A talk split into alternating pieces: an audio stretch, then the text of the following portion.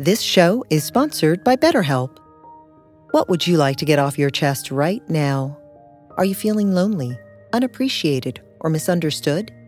When you keep these feelings bottled up, they can affect you negatively. Therapy is a safe space to get things off your chest and work through whatever is weighing you down. It's a great way to increase your self awareness, change negative thought patterns, and more. If you're thinking of starting therapy, give BetterHelp a try. It's entirely online and designed to be convenient, flexible, and suited to your schedule. Get it off your chest with BetterHelp. Visit betterhelp.com slash be here now today to get 10% off your first month. That's BetterHelp, H-E-L-P dot com slash be here now.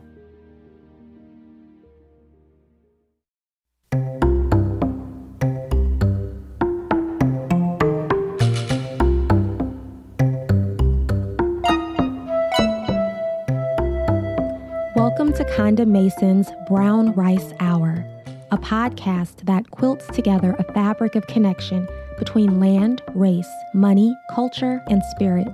Discover a connection that engages with the most inspiring and cutting edge thought leaders today, pointing toward our collective healing and liberation. If you are interested in supporting the Brown Rice Hour, please visit BeHereNowNetwork.com forward slash Konda.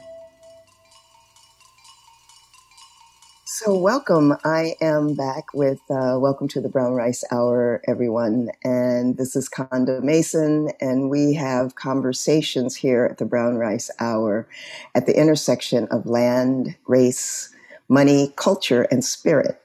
And so um, gives a lot of latitude for a lot of great conversations. And I'm really, really fortunate to know and to have with me a lot of great people. And today, I'm extremely fortunate to have a very special guest. And my special guest today is Miss Krista Tippett, mm-hmm. um, the creator and the host of the On Being Project, which is a public radio show and podcast about what it means to be human, how we want to live, and who we will be to each other. Krista, welcome. Thank you. I'm glad to be here. It is so awesome for me to have you here. I can't tell you. It's just like a dream come true. I really am so thrilled to have you on, on my podcast. It's pretty intimidating, I have to say, but you know, we're going to go for it. You are the podcast queen. I'm in good hands. I know that. so, okay, so I'm going to do a little bit of a, a, bio on Krista Tippett. And so, Krista is the host of the On Being public radio show and podcast. She curates um, the Civil Conversations Project and founded and leads the On Being Project, which is a nonprofit media and public life initiative that pursues deep thinking and moral imagination, social courage and joy towards the renewal of inner life, outer life, and life together. I love that. Krista grew up in a small town in Oklahoma. She attended Brown University and worked as a journalist and diplomat in Cold War Berlin. And later she received a Master's of Divinity at Yale University. So she's been awarded um, a very prestigious award by um, President Obama, the National Humanities Medal in 2013. And she's written three books, Speaking of Faith, Einstein's God, and Becoming Wise, an inquiry into the mystery and art of living. And you're working on another book too, Krista? Well, kind of. I was supposed to publish a book. I was supposed to finish it this this year, but um you know, when you when you finish a book because of publishing, if you're writing a book right now, you're writing into late 2022 and early 2023 and I feel like if we've learned anything in the last year is that we don't know what's going to happen next month. And it felt presumptuous to me to be writing it. I mean, we have to make that future, right? Like that's what I have to do right now is throw my life huh. at that future. But I interesting. So writing a book felt like it would make it too concrete before it's emerged. Is that kind no, of no? It felt it feels too hypothetical, and it feels presumptuous uh-huh. to me to be speaking to the world. I just feel like we're called to be faithful to everything we've learned and experienced, and and the work that's that's there and um, yeah. I feel like speaking into that hypothetical world, um, is just is not on my heart. And yeah, I feel like Mm. I feel like a lot of I feel like what we do, what I do, what what we culturally do in the next year and a half is really significant. And it's not, and the work is not just for the next year and a half, it's for the rest of the century. Right. But I think it's it's up to to me and to us to throw our lives at what we want 2023 to look like. And I Mhm. don't feel like I can speak to 2023. I feel like what I have to do is live towards it. I don't know if that makes sense, but it's been a strange. It totally does. No, it does. It's an unusual. It's it's you know, history is always like this. It always feels like this is the most precious, unusual moment, Mm. and it kind of is really. Yeah. And so I get that it's this is a very deep, unusual time, and to be able to, there's just so much up in the air, Yeah, and it would be hard to. I, I get it. I get it. I um well we'll look forward to it when you're ready to let that book out of you. It'll be a wonderful, I'm Mm. sure, and very um, profound undertaking. Um, I want to, um, we've begun, but I'd like to go back a little bit and open up sacred space. Um, this is kind of my tradition is opening up sacred space. Um, and how I do that, I just honor um, the ancestors and the land which we are sitting on. And I am here in Louisiana right now, which is my new home. And I happen to be in New Orleans right in this moment. And um, this is Choctaw country. This is the land of the Choctaw people. And so I just like to honor that. And I'm wondering if you can tell us a little bit about where you are, Kristen. Yeah, I'm I'm uh, on Lakota land um, in Minnesota, and uh, I've also I've also thought a lot this year. I was just back home in Oklahoma, um, and you know, pondering how I grew up in a town called Shawnee in a county called Potawatomi.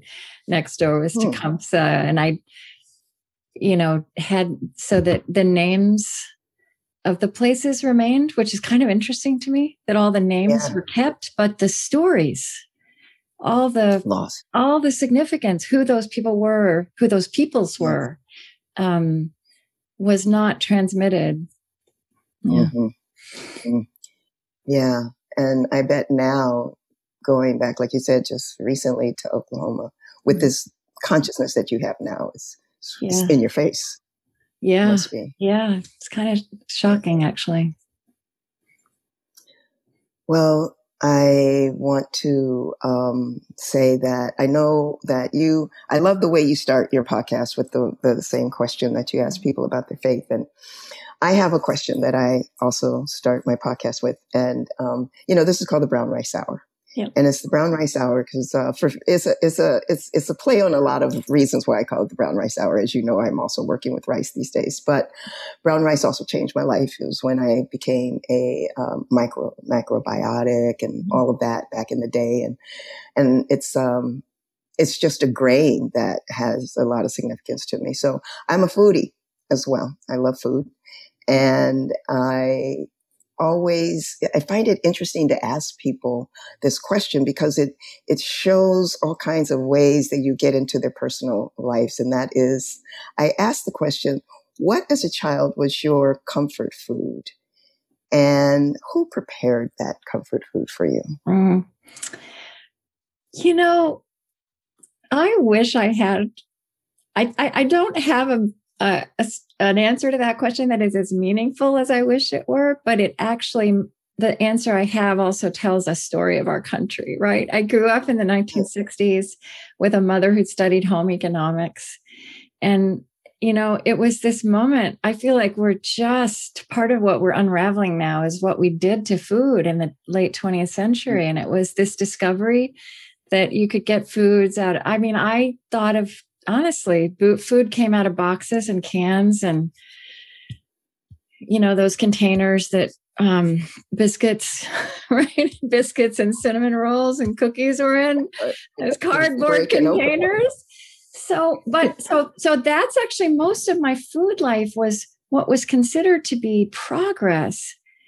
And mm-hmm. it's the best example I know of you know that innovation is not always progress right and the pat mm. and and and so um because it was high innovation uh, at the same time my grandfather who was a southern baptist preacher always had this plot of land outside my t- hometown and also we'd really uh, this is kind of what you're getting into now Konda like yeah. farming was looked down on you know in this tiny little town i came from where i mean mm-hmm. I don't know what was better, but somehow it had been diminished. But my grandfather always kept this plot of land. And when he retired, he moved there and he had a few cattle and he had pecan trees and he had a garden.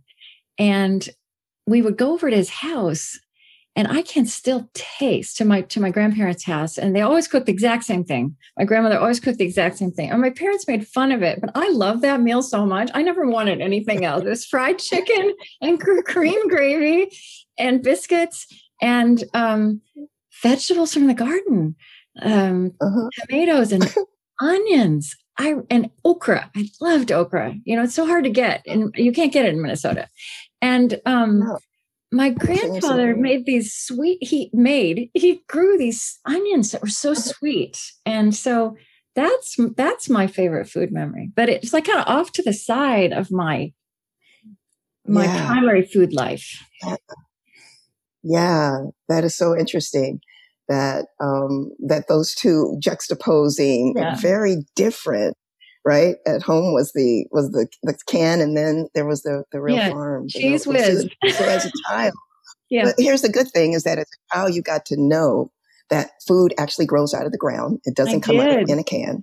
Yeah. You got to know that because of your grandparents yeah yeah yeah it's a important a lot of kids these days they really don't know so mm-hmm. i'm i i love that you're talking about your your your grandparents and your grandfather so he was a baptist minister i know that yeah. you grew up in an evangelical culture in oklahoma is that correct well i did but um we would never have called it evangelical uh, right? Mm-hmm. I mean, it's kind of the way we define these things now. It was probably kind of mm-hmm part Pentecostal, part evangelical, but okay. um, yeah, it was kind of middle of America, Southern Baptist, um, but not and not at all. And you know, when we say evangelical now, you also have it also has political connotations, and none of that was there. Yeah, yeah, sure, sure. It was just the it was the way of worship. Yeah, and it was and, really the center of life, center of life. Mm-hmm. And then did you not leave for about a decade and oh yeah. moved away from religion? Yeah. And for about a whole decade and then you came back i guess a decade later. Yeah. Can, what, who were you who who was the krista that emerged coming back? Because i mean afterwards i mean you went to, you went to yale divinity school so you went yeah. you know what was that process in in the middle yeah. There? and i you know I got I I got headed in that back in that direction of just getting curious about religion and mm-hmm. also about my own spirituality, my own inner life. Mm-hmm. Um not because I got not because I was kind of positively introduced to that, but because I I spent 10 years pretty much being immersed in politics and really high policy, geopolitics of divided Berlin at that time. And it was so exciting I was working for an ambassador who was a nuclear arms expert in the end. And I was living in divided Berlin, which was this incredible social laboratory. I started there to see the limits of what politics and even high policy not only could address, but was interested in. Mm-hmm. And I was interested in that human level of how people create lives of meaning and dignity or fail to do so. And i saw in berlin that it it that people did that. And it, it wasn't dependent on the circumstances you were handed. You could be handed the worst of circumstances and create a mm-hmm. beautiful mm-hmm. life. You could be handed the best of circumstances and have an empty life. And i just to me that was that was as fascinating as nuclear arms. And it was a little hard for me to justify the importance I attached to that, but what I started to realize it's our spiritual traditions that have have honored the importance of that. And so very gradually then that led me to say, okay, if I'm going to take this seriously, then I want to study this and I want to see what's there. Wow. So it actually, so I didn't realize so that the Berlin experience in your life actually brought you to back to this spiritual inner inner life, looking at this outer life as yeah. you were in Berlin. Yeah. Interesting. And so, you know, you have a way, Krista, of talking about faith that it it it doesn't seem to alienate people. I mean, sure, mm. there must be people that it alienates, but by and large, you have this way of talking about faith that I love that is so inclusive. And I I come to think that it has to do with so many sources of input. When I think about your life, like some of the things that you just described, I think about um, all the many people that you have set your life up to talk to. You've set your life up so that you have these conversations. You're constantly getting this input from so many people, you know, all over the world, all over the globe, right? Theologians and scientists and activists and poets I love that. All the many different types of people that you bring together that you speak to. And it, I wonder if I, I, I thought about this last night. I'm wondering if it's almost like you have the ability right now, or I don't know if you're consciously or unconsciously doing something, but it feels like you have all the ingredients to put together almost a new kind of spirituality. Mm almost a new kind of spirituality that I decided last night is called tip- Tippetism. Don't tell anybody in public radio, okay? I won't. But I'm thinking that there's this new thing called Tippetism. And if there was this new spirituality called Tippetism, that is this amalgamation of all the input, what would you say would be its foundation or its what would be at the core of it? What does it incorporate? I have never thought about this question. um, but I think so. You know, um, it's, it's great. Rabbi Abraham Joshua Heschel um, talked about something he called depth theology. And mm-hmm. um, and, and and he's a good figure to illustrate this because I mean he was from I don't know how many generations of East European rabbis. I mean he was just he, his lineage was so deep and so particular, um, and yet what he learned in his life was that when he you know he was he he he was in that front line of people marching to Selma you know into into Montgomery with um with Martin Luther King Jr. and um and he had all these he he he had he ended up having all these friendships and these dialogues with with people who were as deeply rooted in their tradition as he was deeply planted in his and spoke a language right a vocabulary and had um, this world of ritual and ways to analyze uh, the human condition as well as who God might be or what faith might mean. And he he talked about how when um, when you know for him and also for me it's it's not about it's never been about figuring out what we all have in common right so i think that's the question sometimes people have asked me across the years um, so all these people you've interviewed from all these traditions what is the thing they have in common? And that's just i mean i could probably come up with an answer but it's not the interesting question to me. What's hmm. interesting to me is how when we speak from the depths of and i don't just mean belief but practice i'm also not that interested in belief. I'm interested in what's lived. And and you get you hear these echoes and yet so many different words and ways of enacting and understanding and living these things. And I think we need all of that particularity to point at whatever we're pointing at, and also to honor the particularity of, of our experiences. So I don't think I gave you an answer, but somehow it would have to do with the kind of the paradox and the beautiful paradox that we don't have to sacrifice depth to come together. We don't have to sacrifice depths to profoundly know our kinship. And, and when we bring those two things together, our depths and particularities and our kinship, we teach each other. And, and we're all rooted and we're all growing. Agriculture metaphors, you know? yeah.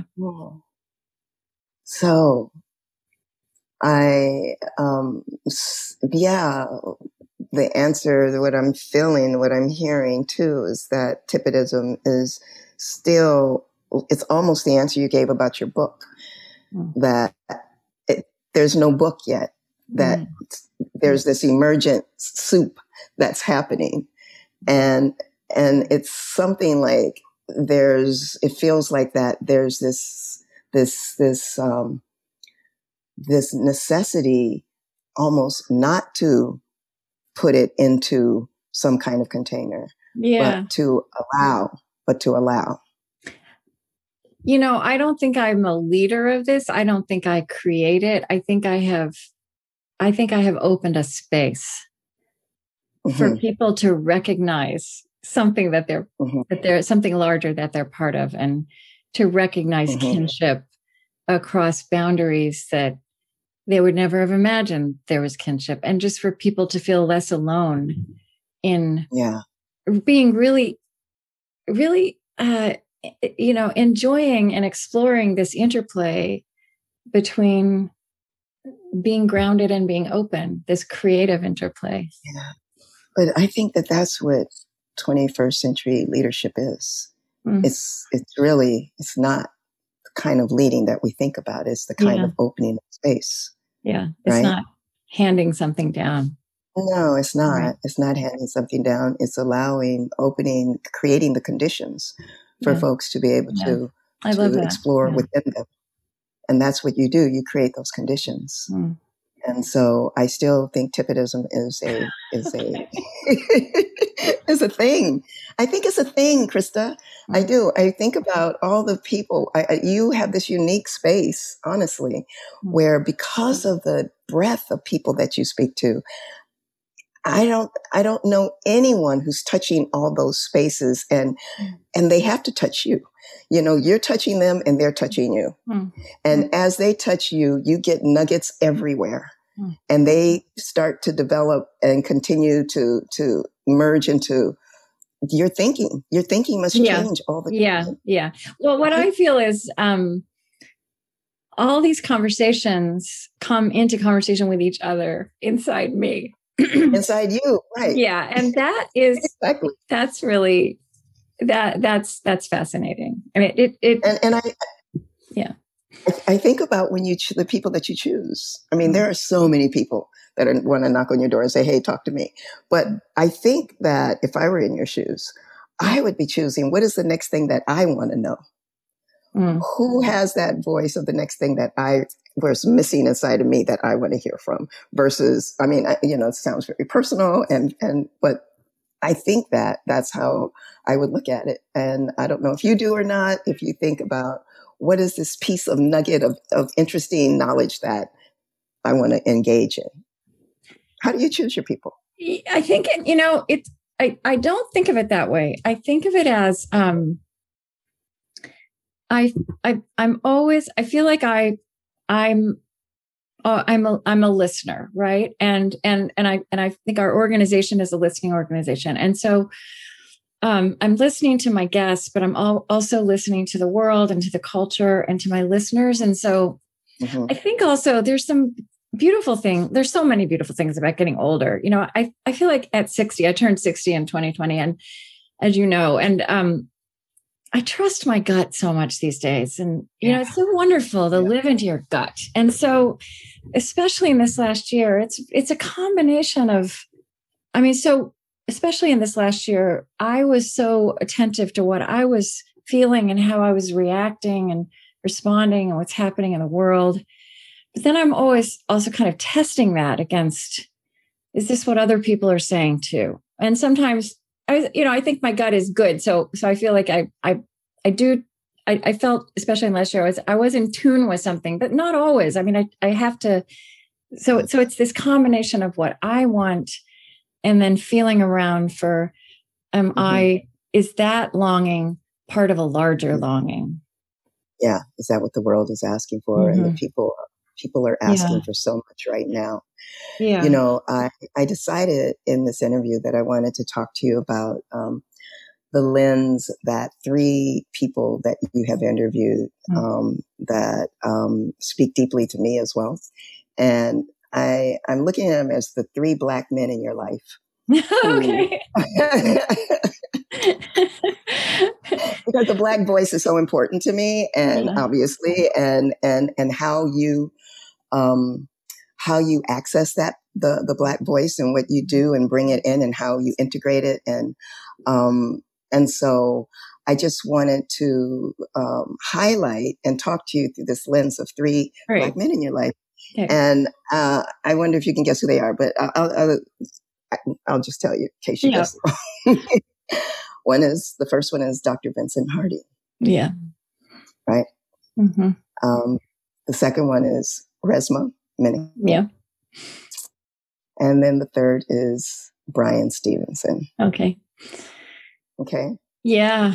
Um, yeah. I just, so, you know, do you know Jason Reynolds? I just, we're just, that's how he's also an amazing younger, younger man. Yeah, younger. So, yeah. So there are, there are yeah. many black men in my life these days. And of course there's Lucas Johnson, my, my head of my social healing.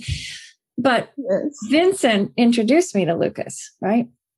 Right. Um, right. Vincent. You want to tell people who Vincent is? Yeah, Vincent bit. Harding was, when I met him, a civil rights elder. Um, he, you know, in the Southern Freedom Movement, he he he was in Chicago, and he was in the Mennonite tradition, which is a beautiful peace peace building peacemaking tradition deep deep yeah. lineage um and he he was a young man in his 20s and he met this young man in his 20s named martin luther king jr and ended up in atlanta and um uh he so he he not atlanta. Atlanta? No. Where were they? Yes atlanta. Atlanta. Yeah. But anyway he ended up being really at the heart. There's so many so many incredible people leaders change makers social creatives from that movement that whose, whose names we don't know. So i you know i think vincent is known by some but not he's not known by all but he helped write he he wrote he helped write king's vietnam speech he vietnam ran speech. he ran the mennonite center he was absolutely right in there in the formulation of the uh, philosophy and practice of nonviolence, nonviolence and um, and he was just an extraordinary person. You know, after kind of the height of the movement, he dedicated himself to young people and also to bringing. He created this project called Veterans of Hope, and that's how he described the people who had been involved in that movement of the 60s and 50s and 60s. And he brought young people um, into contact with these veterans of hope. And mm-hmm. he was just one of these people when I met him. And I, I suspect he was always like this, but certainly when I met him as an elder, he was just, you just sat at his feet. He, you know, every yeah. word. And he's influenced so many people. You know, Isabel Wilkerson comes to mind. I mean, I'm always meeting people of a new generation who are who are being formative and who are formed by Vincent and yeah he introduced me i so so i interviewed him and it was amazing and it was a such a gift to introduce vincent harding to a lot of people who who didn't yes. didn't you know hadn't known about him and um and then i remember i invited him so we stayed in touch and we kept somehow intersecting and then um i invited him to come to something i was doing and he at first he said yes and then he called me and he said, um, Krista, I've been thinking about that invitation and I want you to invite this young man named Lucas Johnson. And he said, he said, this young man embodies for the 21st century what we were, what we, what we started in the 20th. And mm. and as mm. you know now lucas you know i got so i got to know lucas and he now is one is a co-leader with me of the project and so i i feel this connection to and vincent was was like a father to lucas lucas uh, lucas refers to vincent as uncle vincent and so i feel this very direct connection to him in everything i do now yeah, I, I think he, um, you know, your, I, I was listening, I've listened to it a couple of times. Your interview is 2011, I think, with, with, with, uh, Dr. Harding. Yeah. and, um, I, I love, so there's this overall, we were talking about faith, right? There's this overall who and the, the kinds of conversations that you're having. Inter, intersecting that is the conversation of democracy. Yeah. Particularly when we talk yeah. with black folks. Democracy and faith and spirituality, that yeah. intersection come together. And and yeah. and Vincent Harding really um, that conversation went into that democracy and faith and that intersection yeah. there. And he says also, he talks about what does it mean to be truly human? He asked that question. Yeah. I'm wondering, did you get that from him or did he get that from, was he playing off of what you had said or no, how did that work? No, that was just that just emerged. I mean, I don't know how much I was I was probably, yeah, but he said it in his own way. He said the question of what it truly means yeah. to be human is is the question at the heart of religion, and it's also the question at the heart of democracy, which is obvious right. to him, but it's not obvious in the way we've constructed our democracy. And he also said, and I always quote him on this, you know, when it comes to being a multiracial, multi-ethnic, multi-religious um, yep democracy, we are a developing nation. Developing nation. We've only been we at this, he says, for 50 years. And it's yep. it's important to remember that. I mean, we're just but when he said that to me a few years ago, I think right now that feels very present in a way that it didn't feel as obvious 10 years ago. Mm. Yeah, with all the developments that's happened, particularly in yeah. 2020. Yeah. I I love I love I, I, quoted those those are my passages in that interview as well that I wrote down yeah. that I love. Yeah. and I I you say that it's it, it's obvious democracy. He says democracy is simply another way of speaking yeah. a question and that religion is another way of speaking about that question. What is our purpose in this world? And is that purpose related to our responsibilities to each other and to the world itself? Yeah. I love that yeah. Can you can you just kind of tease that out for people? Democracy, religion, and and um and yeah, and spirituality. Well, can you tease that? Out? Yeah, you know, he he also says the, you know, the question we need to be asking is how do we bring our best capacity and gifts to these endeavors mm-hmm. and to each other? And I think that um you know, I, something that I've started saying in very recent years that to me is is another way of saying what Vince is just saying there is that this question of what it means to be human for us in this century, um, it, that's an ancient question, right? That's the oldest question. Um, and all of our religious traditions are, are special places where that question has been picked up and carried forward and addressed. Um, mm-hmm. In our century, the question of what it means to be human is inextricable from the question of who we will be to each other.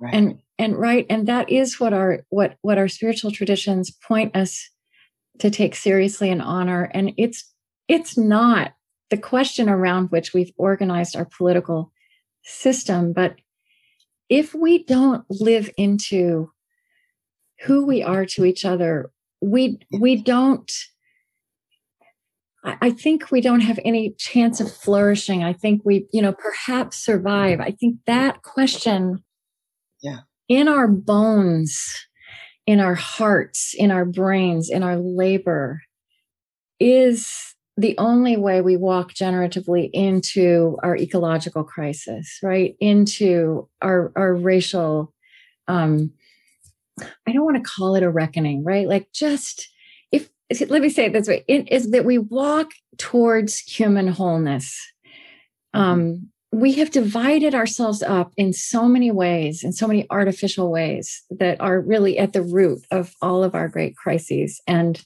i don't want diversity. I want a whole society in which everyone is their whole self and we have whole institutions.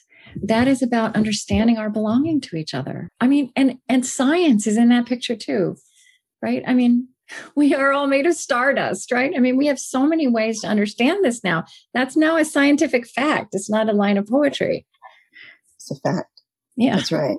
And, you know, he ends by asking, is America even possible? Is America possible? Yeah. America but then possible? he said, Vincent Harding said, yes, if we mm-hmm. make it so, yes. and I so. feel like if, if Vincent Harding could, could state could state that yes, then I am called to state that yes and figure out what it takes to live that.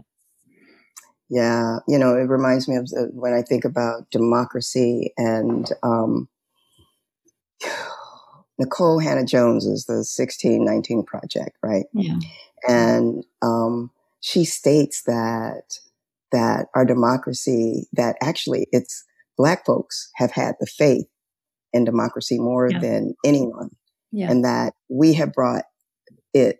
If it's going to happen, it's because of the work that black folks have done, because we believe in it. We have more faith in it than, than the white forefathers who created it. Yeah. Because we are working towards it. It was like, you said there's democracy.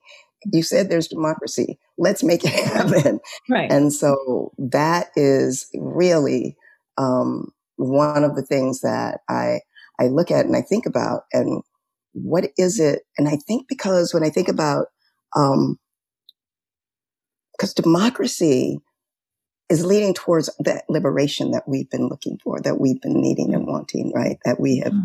walked towards as a liberation. When you feel like you have already have that liberation, for example, as white bodied people, and we're going to get into mm-hmm. Resmaa now, yeah. the white bodied people. And yeah. when you feel like you already have that liberation. You're not looking for it. I think that that is why it's okay that it's not okay, but they're uh, talking about cognitive dissonance. There's like, as a white body person, you want there to be democracy. And when you see that unevenness actually gives you a head start somewhere, it's yeah. like, well, that's okay. You yeah. know, and that's the cognitive dissonance that I know white body people are living with. Yeah. Um, because as opposed to when you look at, at, at bodies of culture who are working towards that. And that is why I think democracy sits so squarely as yeah. a part of what's important and what we work towards. What do you what do you think about that? Yeah.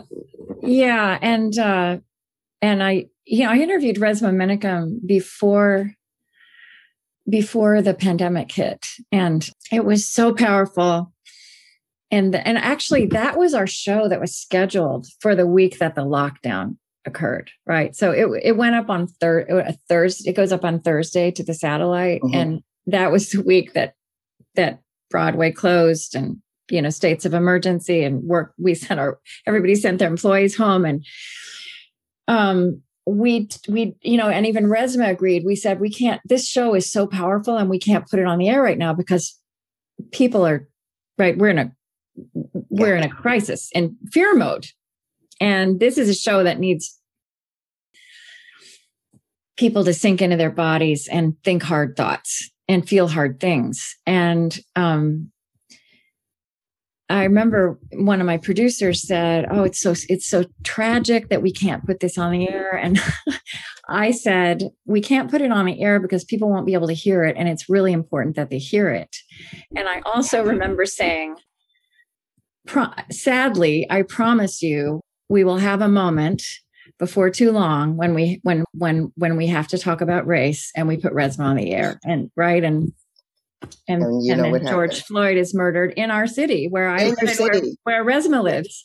Right, where the three of you, where the two of you, where live. we all live. So, um, yeah, and you know, just there's so much we could talk about there, but I just to what you just said, part of my reaction. I mean, part of what's on my heart well first of all i yes i you're right i have bringing a person a voice like Resmaa or vincent or bryan or um or jason reynolds or isabel wilkerson or you know on and on and people who are less well known um that is such an honor and also one thing Resmaa made me so aware of is how important it is that I that white people talk to white people, right? And that and that we not all all right, and that black people talk to black that we don't all have to be in the same room, partly because our in some way, that's you know, right. he he talks about trauma that's there in all kinds of bodies. And in some cases, in in the in the case of white people, there was trauma and that we're, you know, we did this terrible thing human beings did, which is project just pass it on, pass on yeah. the trauma to others. Um, yeah. And so, but it's not actually always healthy or helpful uh, for us to do our work together. And um, yeah. so when you talk about, you know, I was just last night with a group of white friends and um, the conversation that is on my mind is um, I'm a white person. I have a lot of stability and and power of in you know in in my way, and it doesn't cost me anything to be anti-racist, right? To to make that move to declare that, mm-hmm. um, and yet people like me, what we have to do is talk about where we where we send our like our commitment to local schools, right? Like it's where the rubber meets the road. It's not about making statements, it's about how we live. And there are structural impulses, especially when it comes to, you know, how you just you want the best for your children. And that has created, you know, what that has meant and what it has spun out into in terms of the structures of our life and the effect on other children. And so what I'm like aware of is there's this thing that happens in progressive, comfortable circles of, oh, we're the ones who have Black Lives Matter signs in our yards. We're the ones who say we're anti racist. We're the ones who are checking our language. And those people are, those white people are, you know, waving Confederate flags or telling pollsters that they don't agree with Black Lives Matter. But I think we're all on a pretty level playing field in terms of so so i think it's for white people people in white bodies to yeah. open that hospitable space for other people in white bodies for us to work this out together. Yep. Because it's not good enough for people in black and brown bodies for white people to create these artificial you know this we we got to get our act together. I agree I agree. And I'm happy to hear you say that. And I think that that's what I, it was interesting to watch that interview with you and Resmaa. I watched it. I don't know how many times I've watched that interview. And I think it's the first time that I saw your being ch- like, I guess I would say you were challenged not to be challenged in a way. There was like this challenging, and I wish I could see you because he he mentioned at one point the red face that you had, and yeah, yeah, you know, and your your animated, your voice. I could tell yeah. it was like he was pushing, he was yeah. pushing, and yeah. it was so. It was the first time that I ever heard. That's why I mm-hmm. listened to it over and mm-hmm. over, and mm-hmm. it's like that is what it is. There's like. I know that we want, and you as someone who is um, who sees humanity the way that you do mm-hmm. and knowing that we doing this together how do we be together mm-hmm. and understanding what resmaa was saying in which I, I 100% agree and a lot of black people do we have to do this in separate spaces yeah we have to do this because there's too much trauma and too much retriggering yeah. trauma and there's too much unsafety it's just unsafe yeah. and like he said you know when you look behind you and you look up and you're thinking you know, I'm in a room with these people who I love or, or I don't know whether whatever my relationship is, there's still always this suspect of what's the next thing that's what's the shoe that's going to drop? Who's going to say something that's actually actually uh, ignorant or yeah. comes out of a space that they don't you know completely unconscious yeah. but and and there's this there's this unspoken need for you to offer forgiveness and for you to help in the healing. And that's not right. your job. Right. right. And it's right. bad for you, right? To be put in that. That's role. exactly right. And those are the things that it takes a lot of uh, doing the deep work to understand. And so mm-hmm. I agree. I think that again, I go back to black folks and democracy, pushing democracy because it is a liberation theology, really. That is what democracy yeah. is. And when you need, when you are heading in that direction because you don't have those basic needs met, um, based on a structural system, right? So it's not it's not just interpersonal, but the structural system of it. Yeah. But or when you do, when you're on the other side as a white body person, you have that. You can look beyond, and so then that's why it's so easy to just not see the truth yeah. of what is happening here. And so you're saying, and white people talking to white body people talking to white body people, it's exactly what has to happen. Yeah. It has to happen in the interpersonal level. It has to happen yeah. on, on the collective level. And I, I think about, um, some of the, um, the work that you're doing and you have such a broad audience. You have such a platform mm. and you impact so many people. Mm. And to see your vulnerability with Resmaa was really wonderful. Mm. And to see and to hear your growth from that conversation it's like what is and then reverend angel as well yeah. you know yeah. that conversation yeah, she's another, right yeah another one i'd love to get on the black women's tip too this is the know, yeah. yeah. but the black women tip is another one right and i'm just wondering um how like you said you have a position you have a platform mm-hmm. you have a position of power mm-hmm. how do you intentionally use it to do this inter-white healing? How do I use it? Well, first of all, we're we're modeling something. Now I'm so I want to be clear that when that moment happened with Resmaa, um, where I think what I was saying to him is he he's he he started talking about white supremacy. supremacy. And I was going to instruct him on the fact that if you if you if you use that we can't way, hear that right well, right. I, well what i was what i was trying to talk to him about is is how i've been so attentive over the years i mean i've this has just been a fact that if mm-hmm. you start using language like that like right it's at the headline you're going to lose right. people before the conversation starts so it's a strategic way of not not saying it but getting people to a place where they can hear it but he kind of basically said to me no make people uncomfortable.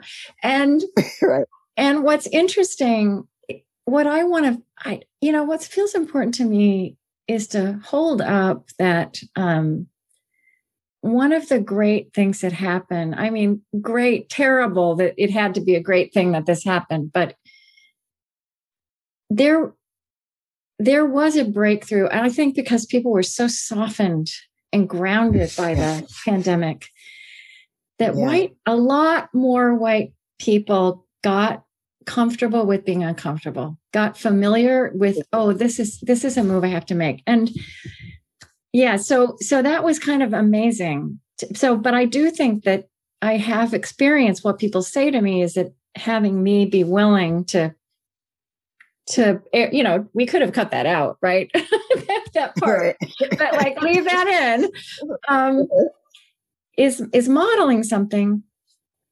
I also i really do believe i'm i'm absolutely convinced that this softening this awakening was not just among progressive democrats and there's this fiction now that gets reinforced by the way opinion poll questions get asked among mm-hmm. other things that says that there's the enlightened left, the enlightened white left, and then there's the primitive racist white right. And it's just, I am so committed. I don't believe that. And I'm so committed to figuring out what does it mean to to to keep that space so that everybody feels welcome. And I know that I I don't I don't judge you. I don't assume things about you.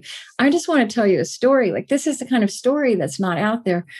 I was speaking with a an evangelical elder um, about this question of how do we how do we make this conversation that's big and spacious and everybody is honored and welcomed and we grow together and he told me a story about um, a group he's in, uh, a, a, couples group that they've been in forever, and everybody in there is a conservative evangelical. He's a conservative evangelical, but he was involved in the civil rights movement in the 60s. And so he he's like always had that in him, and it's very much integrated into his Christianity. He didn't vote for Donald Trump, but everybody else in the group did, although they don't talk, they didn't talk about politics. But anyway, he told me a story about a, a, a man in that group. Uh, uh you know, these are people probably in their 70s Mm-hmm. And there's there's also an African American man in the group. And so when all the protests started, this this white gentleman uh, had a conversation with his black friend, his same age, who's also conservative, and mm-hmm. was complaining about the protests and about Black Lives Matter and isn't this overblown? And this man who he'd known forever, who is, you know, in his camp politically and and and theologically, mm-hmm shared with him what it has been to be in his black body for 70 years in this country. And it was a revelation to this to his white friend. And this man, this evangelical Republican, wrote a letter to his children and grandchildren confessing hmm. his sin and what he had not known and his shame hmm. at that mm-hmm. and repenting in the best in the best tradition of of that of that faith and so like part of what i'm also committed to is being present to that kind of conversion mm-hmm. that's happening quietly yeah mm-hmm. yeah it, when you have a real face to it too right um, yeah. that's really a great story it's and a wonderful i agree I, yeah i think that I, I i i have faith that that is true. That that no, it's not just and and I it's not just the progressive whites who have you know this aha moment and are yeah. and it's really important that you know the you know the nice I'm a nice white person over here yeah. and you're the bad uncle over there racist uncle yeah. over there but that split is not going to work. It doesn't work. It's not helping. And it has to be, that's the divide that has to, uh, yeah. more so right now, I think. Yes, the, the, the white bodies and the bodies of culture divide definitely has, but it begins by mending within our own. Yeah. How we mend and come together and stop the divisiveness around, you know, I'm the good people, you're the bad people. Yeah. Um, and because and and because everyone is also complicit to this system. Yeah. And so, yeah, that's, that's, so I, uh, that brings me actually now to, um, Bryan Stevenson, who, yeah. um, is just, whoo, such a joy. I, um, I've been three times now to, um, the memorial and, and, um, museum in Montgomery, Alabama, and his work is just so incredible. And I love, I want to a little bit also talk about the app. Yeah, well, that's connected. Yeah. It's connected. That's why I yeah. wanted to save it for last. Yeah. I wanted to save yeah. it for last because yeah. you chose your first course on the app to be Bryan Stevenson. And I love that you did that, Krista. Yeah. I love it. And this whole conversation about the muscle of hope and getting proximate yeah. All of that is so juicy. And I'm really interested in mm-hmm. you talking more about that. Because I first I have to tell you, I have not really used the word hope much. Hope felt like something distant and I, have never I've never resonated with it. And it uh-huh. wasn't until the lesson, because I took the lesson Oh, you did. Oh, oh, so I you did. listened to it. Oh, okay. Yeah. Oh, yeah. I'm gonna. Yeah. I'm going to be your first yeah. collaborator. I'm going to be the. Yeah. I'm to be the first okay. one to get feedback. I forgot. Okay. That, yeah. Yes. Yes. Yes. And listening to it actually, and listening to the two of you, changed my mind about the word. Oh. Yeah. It's never resonated with me as something. Hope felt too puffy. Mm-hmm. It felt like marshmallow. Yeah. You know, I think of. I think of like when yeah so anyway yeah and the course is hope it's a muscle right so the words i don't use i don't use the word optimism because it because yeah i think yeah. it's yeah. wishful thinking no yeah so bryan stevenson what is so amazing about him you know in you know in a like everything he's created but when i interviewed yeah. him because i said so okay so i i get you know, that you became a lawyer and you met somebody on death row and you ended up, you know, defending people and that expanded to, you know, children who are tried as adults and mentally incapacitated. The the the cruelty and the dehumanization of our criminal justice system. And how does that turn into a memorial and a museum and you know right. and right? I mean and and what i understood about him and the and the equal justice initiative is that they're they're they're all they're a learning organization right so the more he got into what is so broken mm-hmm. uh, about our our criminal justice system reflects the brokenness in our society and goes back to a root dehumanization that was the root dehumanization of slavery and so what he started to realize is he could win he could win court cases in the supreme court but if right. they didn't start addressing the root causes um, mm-hmm. So that's what they've been doing and kind of educating people. Yeah, educating people. And yeah, for him, you know, hope is the insistence that it doesn't have to be this way. And it, but it's not a, it's not an argument. It's not a cerebral insistence. It's, I'm going to throw my life behind this insistence. And, you know, his yeah. point is that when that goes away, when people accept that something that this can't be changed this is the way it is when you get hopeless that's when you get powerless um, yeah so to put him as the first session of the course it was just so obvious. I mean it was, was it? so obvious That's so many people. Wow i was so, so obvious because he you know what does he say? He says hope is that thing that gets you up in the morning that you know that makes you stand up when people say sit down that makes you speak when other people say be silent. It's yeah so that I, i've always yeah. said this hope is a muscle. This is something i started saying years ago but he yeah. actually explained it to me yeah. well, and he says it's a superpower right it's a superpower it's very, I, I, yeah. I, I loved it. I loved it. I loved it. And I'm, it's just a great place to begin with the app. A little small commercial moment about the app, if if you don't mind. I really can you talk a little bit about what's well, in, what's coming up? Yeah, well, we're hoping it'll launch in July sometime. It's in the apps. It's not out yet, but uh, I don't know when you're when this is going to air. Um, yeah, it's uh, soon. it's a way to yeah soon. It oh, okay, and it's a way to um, you know, well, okay, so so we started with the book I didn't write because it felt like I was right. speaking to a far future. And I realized that the app was a way to speak to the present and and not just ah. speak to the present to accompany the present and to pull to to to bring forward these people who have taught me and you know taught by way of this weekly thing mm-hmm. Mm-hmm. to really bring them forward as the teachers they are mm-hmm. and also to this conversation that they're in in my head to make that to bring that yeah, out so yeah um and it just became it's just been such an incredible creative project to wow. to envision that and to get for me to get into a new kind of conversation you know with with the Brian Stevens, for example like as you heard kind of with that interview um dig into what is this what is this teaching that's there and what is the invitation that's there for anybody listening to begin living this way practicing qualities of character that may be unfamiliar but can be practiced like it's a muscle that can be flexed I am thinking about it as I've used this language of spiritual and moral calisthenics. That that's what this course is about. but with the Bryan Stevenson interview, the headline is "It's hope is our superpower," um, and actually, evolutionary biologists are saying the same thing, which is fascinating. But his counsel that you know a superpower is a little bit intimidating. But how do you start? How do you start?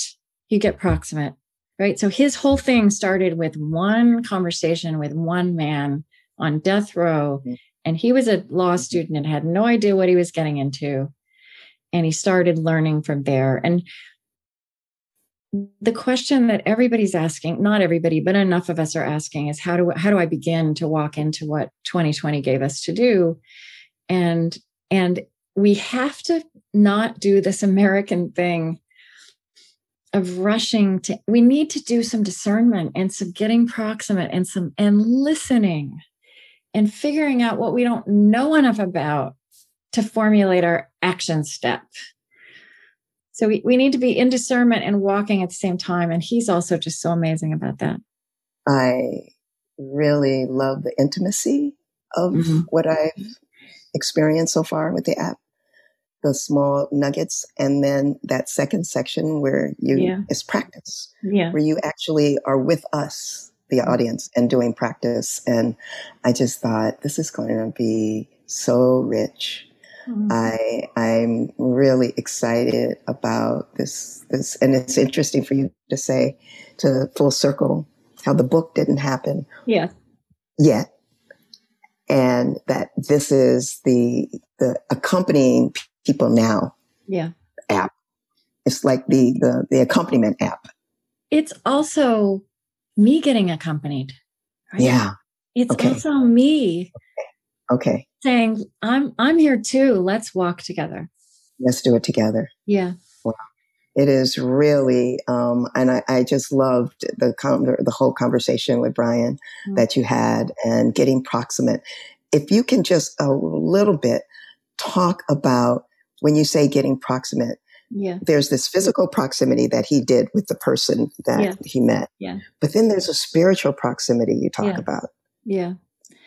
Can yeah. You, yeah.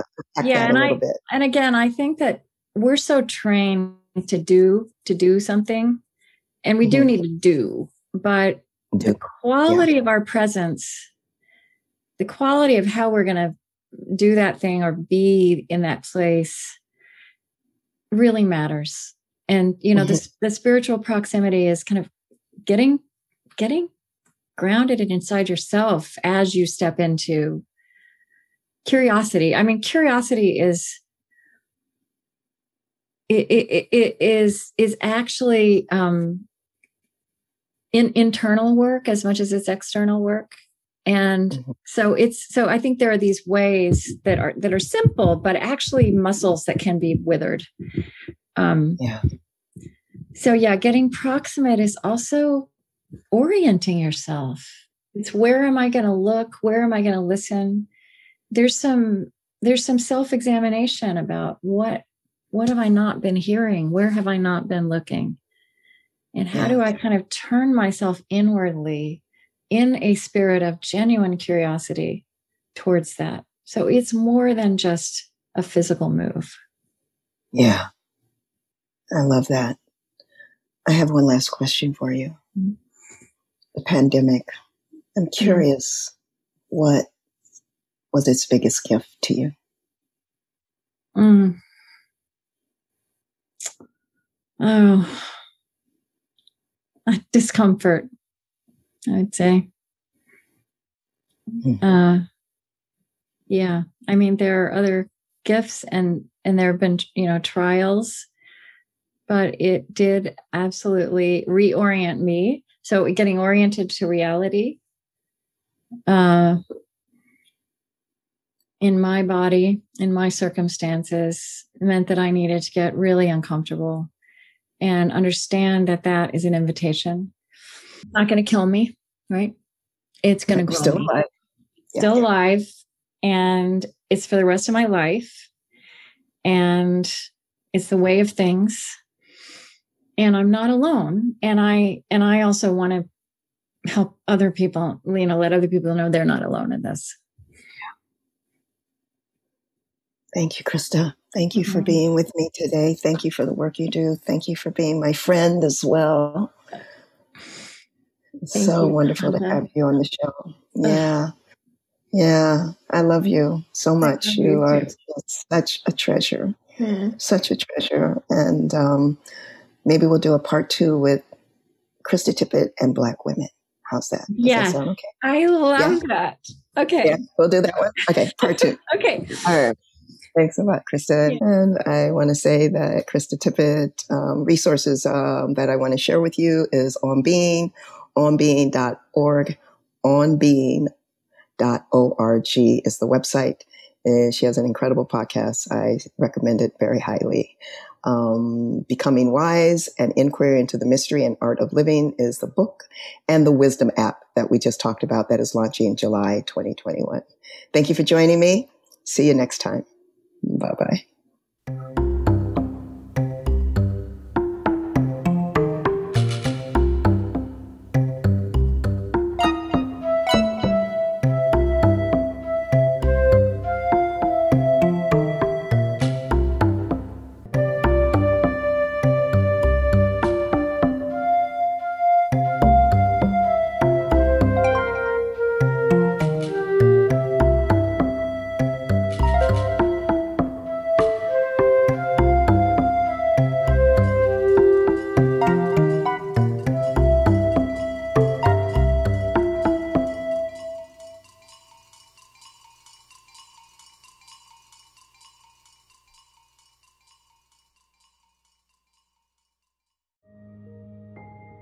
This show is sponsored by BetterHelp.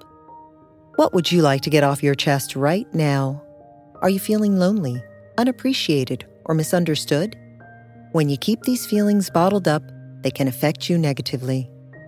Therapy is a safe space to get things off your chest and work through whatever is weighing you down. It's a great way to increase your self awareness, change negative thought patterns, and more. If you're thinking of starting therapy, give BetterHelp a try. It's entirely online and designed to be convenient, flexible, and suited to your schedule. Get it off your chest with BetterHelp.